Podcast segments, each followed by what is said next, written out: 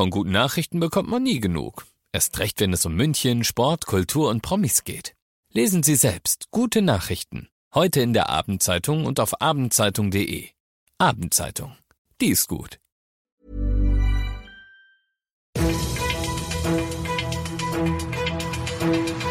fünfundneunzig Komma fünf Charivari, das Münchenbriefing, Münchens erster Nachrichtenpodcast.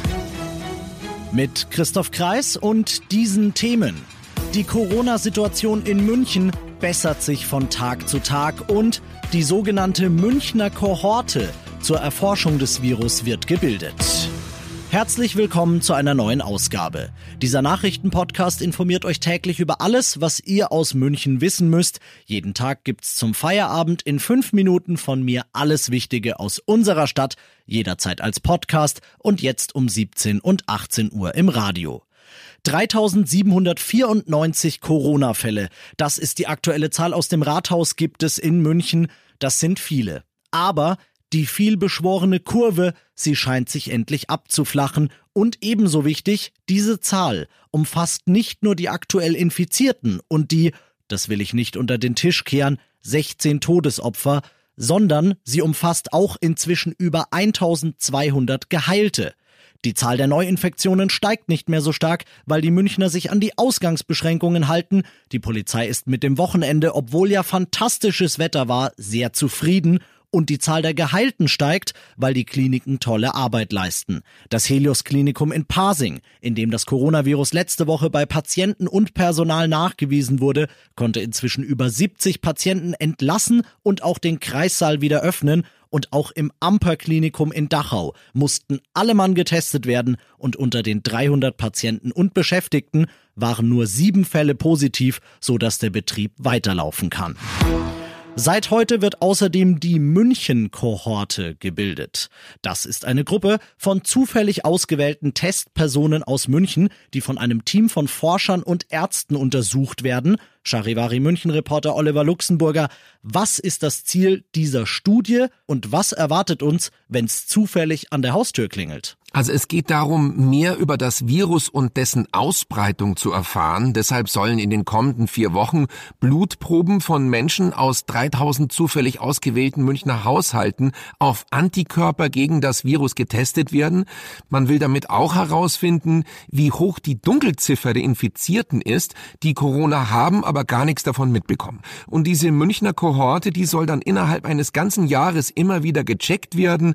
Ja, und es kann also deshalb sein, dass es in den nächsten Tagen entweder bei euch oder im Bekanntenkreis an der Tür klingelt, ein Mitarbeiter des Tropeninstitutes in Begleitung der Polizei davor steht und wer dann Lust hat mitzumachen, kann einfach nur eine kleine Blutprobe abgeben und somit freiwillig an der großen Münchner Studie teilnehmen. Danke für die Infos, Charivari München-Reporter Olli Luxemburger. Ab heute kann es also sein, dass ihr gefragt werdet, ob ihr Teil der München-Kohorte sein wollt.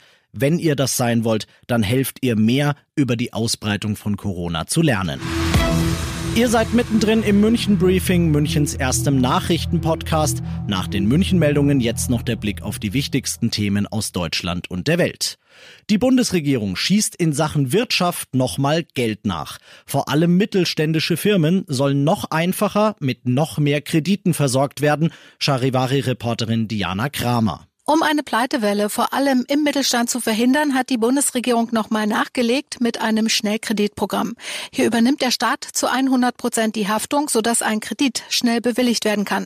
Das ist bei einem Darlehen bis maximal achthunderttausend Euro pro Firma möglich.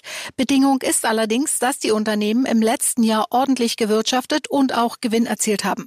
Für sie entfällt jetzt die gängige Praxis, dass eine Bank bei einer Kreditentscheidung die zukünftige Entwicklung des Unternehmens beurteilt. Diese Regelung gilt auch für Freiberufler und Kleinstunternehmen. Österreich lockert nach Ostern seine Anti-Corona-Maßnahmen. Ab dem vierzehnten April sollen kleine Geschäfte wieder öffnen dürfen, ab ersten Mai schrittweise dann auch Einkaufszentren, Friseure und Restaurants. Aus Wien, Charivari-Korrespondent Matthias Röder. Der Fahrplan stieß bei den meisten auf eine positive Resonanz. Die Öffnung auf der einen Seite ist auch mit Verzicht auf der anderen Seite verbunden. So dürfen große Sport- und Kulturveranstaltungen bis Ende Juni nicht stattfinden. Und wer sich auf den Besuch von Fitness- oder Yoga-Studio freut, muss sich auch noch gedulden. Über deren mögliche Öffnung wird erst Ende April beraten. Am Vorgehen Österreichs gegen Corona hatte sich Bayern in den letzten Wochen ja oft orientiert. Aus Kreisen der Staatsregierung heißt es aber, dass definitiv erst nach Ostern über die Lockerung der bayerischen Maßnahmen entschieden werden soll. Und das noch zum Schluss. Mehr als hunderttausend Münchner Studenten werden sich freuen, denn ihr kommendes Sommersemester wird wegen der Corona-Krise nicht auf die Regelstudienzeit angerechnet. Das heißt, sie haben ein Semester länger Zeit für ihren Abschluss. Und ebenso wenig wird es auf das BAföG, also die finanzielle Unterstützung des Staates für Studenten, die sie nötig haben, angerechnet. So soll ihnen allen kein Nachteil entstehen, wenn das Semester nicht so reibungslos laufen sollte wie sonst, etwa weil noch unklar ist, ob das mit dem geplanten digitalen Vorlesungsangebot so hinhaut. Ich bin Christoph Kreis, ich wünsche euch einen schönen Feierabend und bleibt gesund. fünfundneunzig Komma fünf Charivari. Wir sind München. Diesen Podcast jetzt abonnieren bei Spotify, iTunes, Alexa und charivari punkt de. Für das tägliche München-Update zum Feierabend. Ohne Stress. Jeden Tag auf euer Handy.